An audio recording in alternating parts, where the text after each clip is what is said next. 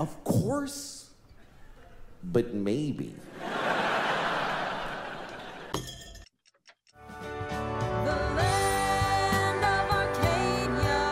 Well, hello there, my friends. Rafi from the Endgame Investor with this week's Silver Report for Arcadia Economics.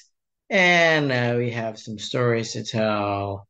There are some good stories, there's some bad stories, there's some interesting stories, there's some stories about, of course, but maybe there's some other stories, a lot of stories to tell. But we're going to start out with this week's sponsor for this week's Silver Report, which is, as always, Fortuna silver mines. Nothing to do with tuna, has a lot to do with fortune, and it has a lot to do with silver and gold, actually. So here's one slide from their latest corporate presentation, which is the Fortuna Silver Mines cost of production. One thing about cost of production, first of all, here are their main five main biggest mines.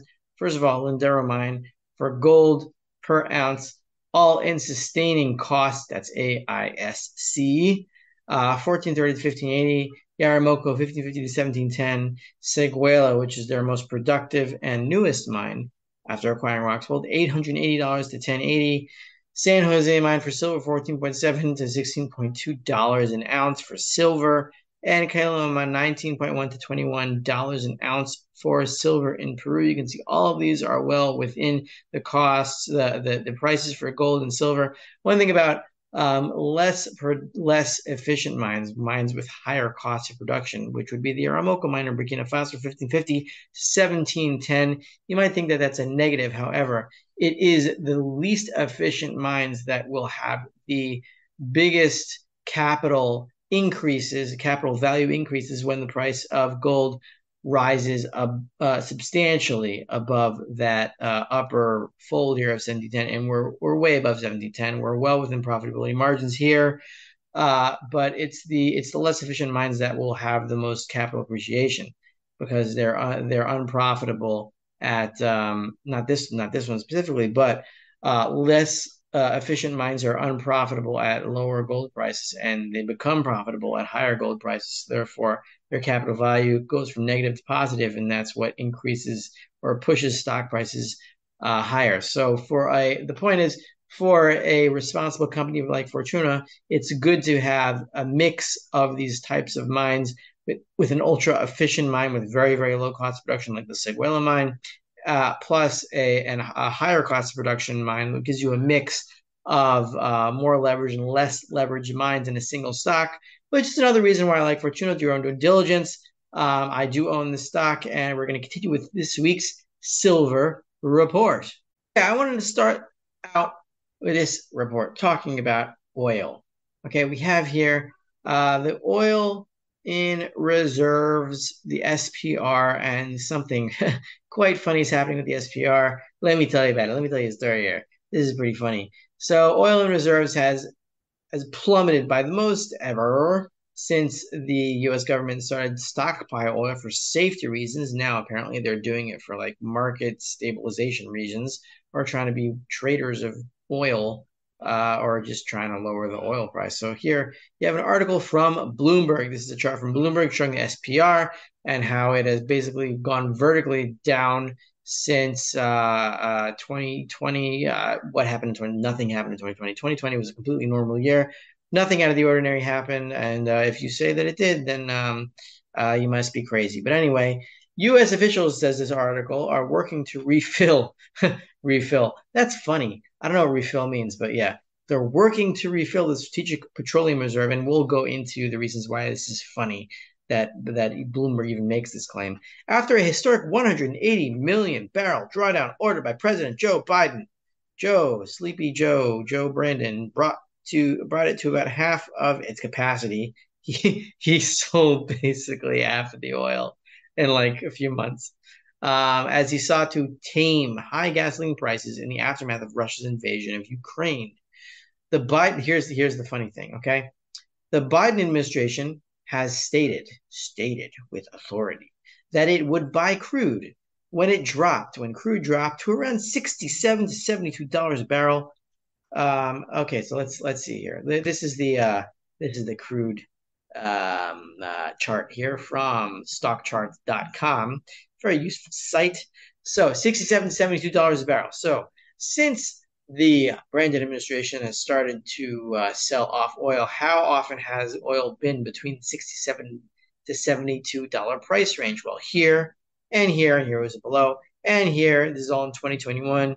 And okay, so fine, you want to start uh, from the Russians' invasion of Ukraine. So fine, we'll start there. It's been below, it's been in that range here in 2022, here in 2023, twice, here, here, here, here. They've had plenty of chances, plenty, plenty of chances to uh, buy more oil to restock the Strategic Petroleum Reserve, and they did not do it. But here's an even funnier chart. So uh, here is a close-up of the sell-off of the Strategic Petroleum Reserve. Here, you know, look, okay, so here, um, uh, this was April 2020. I think you remember what happened in April 2020. Uh, that is when oil hit on the futures market negative $35 a barrel. So that means if you bought oil, you had been paid to buy that oil, paid to buy that oil for $35 a barrel. Did they stock the SPR? Uh, did I think that Trump was in charge here? Uh, I, Trump, Biden, whatever, you know, cares? But uh, were they?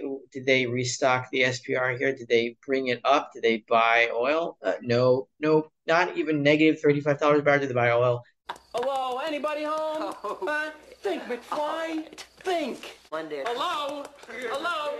Anybody home? Hey, think, McFly. Think. They bought the last time they bought oil to restock the SPR was here in May 2020, and they bought until about let's say what's for September, August 2020, and from then on they've been selling. So it was long before the uh, February 2022 invasion of Ukraine by Russia. They started selling off oil here, right?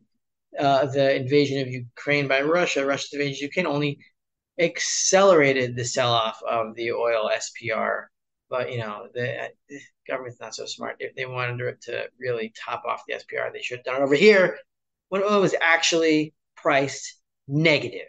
Uh, I wanted to, uh, we're going to talk about silver in a second, but this is the third chart of oil here. This I titled A Quick Lesson in Technical Wonder School of Trading Magic Hoo-Ha. Um, if you are a, uh, inve- a, a, subscriber to the Endgame Investor, you will know that I do not completely discount technical analysis. I do give it some weight. I don't ignore it completely, but it's much simpler than most people tend to think that it would be. Here, I, I generally just track the um the the weekly moving averages. I do other things, but it, it's mostly it's mostly very very simple. So when you see here the price of oil, you can see here that it, in a in a bullish market it bounced off of the 50 week moving average over here in late 2021.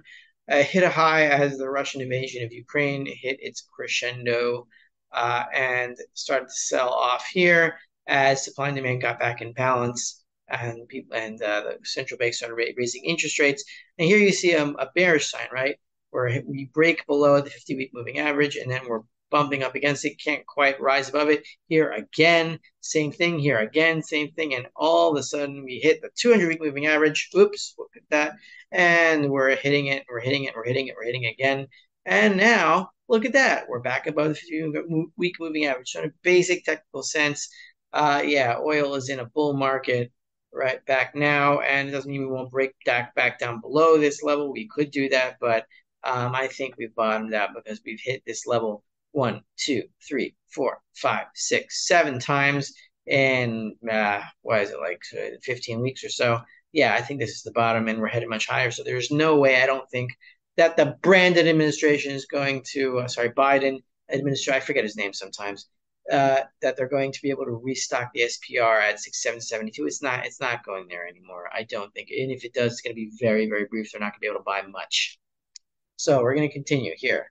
Uh, talk about the uh, the money supply.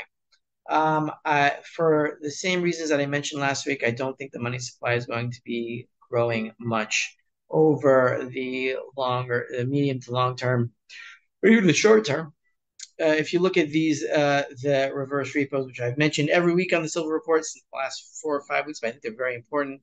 We see here that the reverse repos, this is the money that is not yet in the money supply, but was printed during 2021, couldn't fit in.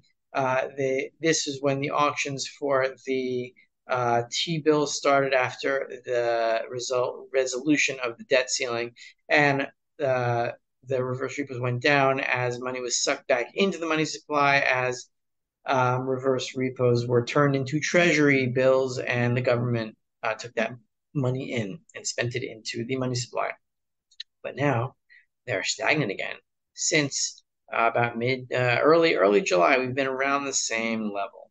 So there's no more money being rushed into the money supply. I think we are stagnating here. If we go to the next slide, uh, this has to do with the Treasury uh, auctions that have taken place since the debt ceiling was raised. So here we have an announcement from the Treasury, July 31st, 2023. Treasury announces marketable borrowing estimates. So basically, here I'm going to read it here. And the title here is Of course, of course, it's just an honest mistake. But maybe they're just idiots. Maybe. Of course, if you're fighting for your country and you get shot or hurt, it's a terrible tragedy. Of course. Maybe if you get shot by the dude you were just shooting at, it's a tiny bit your fault. Uh, here, Washington. The U.S. Department of the Treasury today announced its current estimates of privately held net marketable borrowing for the July to September 2023 and October to December 2023 quarters. During the, the third, let's just call it the third quarter, um, oh, was it second quarter? I don't know what quarter is, whatever it is.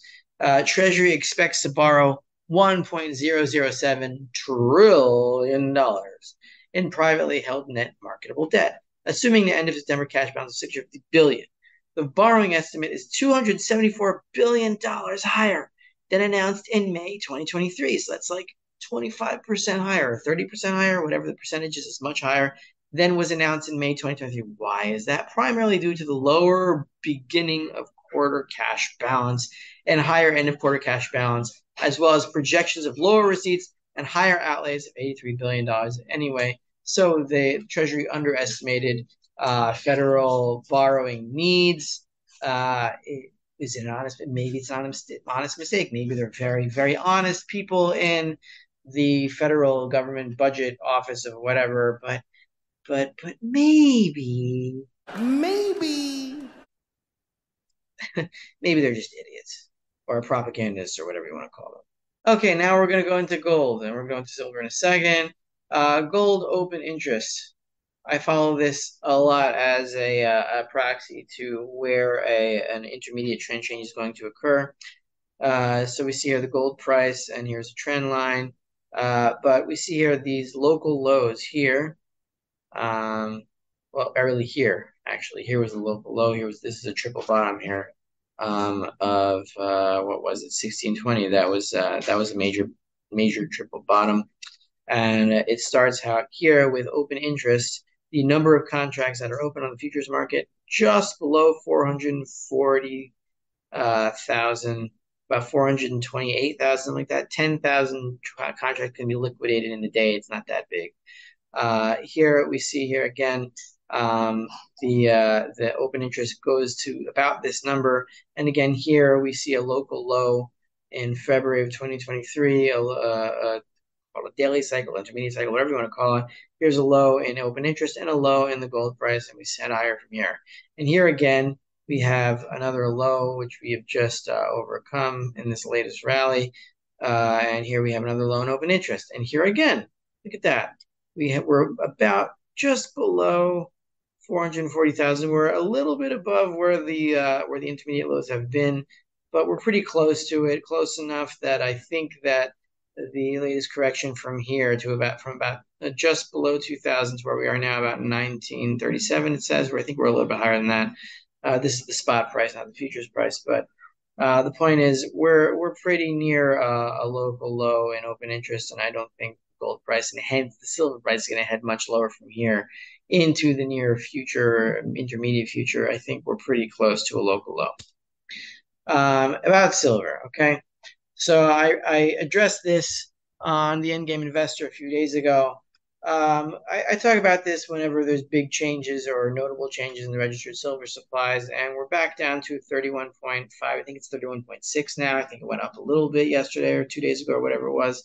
So anyway, we're we're at 31.54 million. And I hear a lot of comments and I understand them and I feel this way too that uh, you know the silver registered supply on the COMEX goes up, it goes down, doesn't really matter. It's irrelevant and it's frustrating. It's annoying. Why do I follow it? It's a waste of time. Okay, fine, I get it. Um, I don't completely disagree with that. I don't know exactly what's the most important indicator. I don't pretend to know. I track a bunch of them, try to triangulate. I don't pretend to be a genius that knows the uh, exact um, mathematical formula for predicting silver price. I don't think anybody really does, and I just don't pretend to know it.